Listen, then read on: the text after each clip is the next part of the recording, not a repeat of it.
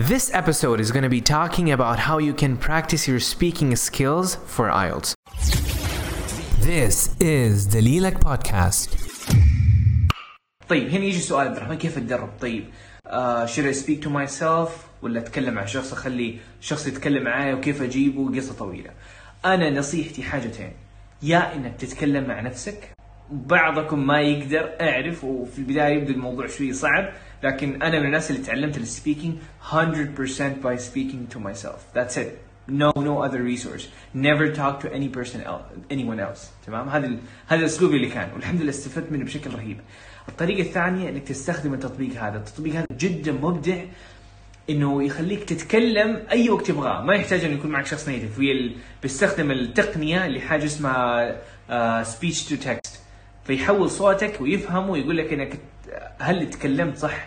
أو هل نطقت الكلمة صح ولا لا؟ وإذا في غلط بيعلمك هو. فجدا جدا رهيب التطبيق. هذا الرابط راح تلاقيه في صفحة البودكاست. روح للموقع دليلك في ielts.com slash podcast واختار البودكاست وحتلاقي الرابط موجود. على فكرة أنا مو من الناس اللي حيعطي لك كل يوم 20 تطبيق و50 رابط وكابشر ومدري إيش.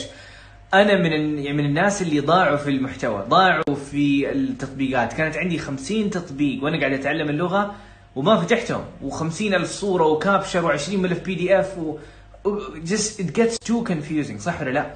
فالروابط اللي راح يعطي لكم هي المصادر اللي راح يعطي لكم هي هي يعني معدودة هي بسيطة جدا. أبغاك تبدأ فيه فعليا يعني ما راح أعطي لك أي تطبيق غير هذا التطبيق للمحادثة. دائما. حتلاقوني جدا ثابت في موضوع جدا بخيل من ناحية المصادر لأنه ما أبغى أشتتك. أبغى أعطي لك الشيء اللي تقدر تركز عليه وتستمر فيه. تمام؟ فابدأ ابدأ اليوم. ال- هذا التطبيق مثلا 10 دقائق كل اللي تحتاجه في يومك. 10 دقائق قبل ما تبدأ دوامك وأنت طالع من دوامك وأنت راجع من الجامعة. ابدأ المحادثة 10 دقائق وحتلاقي فرق. فرق كبير. يا كثر التطبيقات يا كثر البي دي افس والملفات والكتب والحسابات اللي تتكلم عن اللغة وعن تطوير اللغة وحفظ الكلمات أشياء كثيرة موجودة. لكن ترى تعرف المشكلة هي إيش؟ honestly honestly هي بسببنا إحنا. أنا أنا بنفسي. أنا ما أبدأ. أنا أشوف أتفرج واشوف واتفرج ولا يوم يجي وأنا أبدأ فعليا أجي أجي أكرر الكلمة. أو مثلا أجي وأستخدم التطبيق يوميا أبنيها كعادة.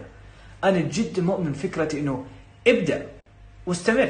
It. That, that's how you learn English. مو إنه تبدأ اليوم تقول لا صراحة ما صرت محترف في اللغة. يحتاج إنك تستمر عليها ويحتاج إنك تبدأ.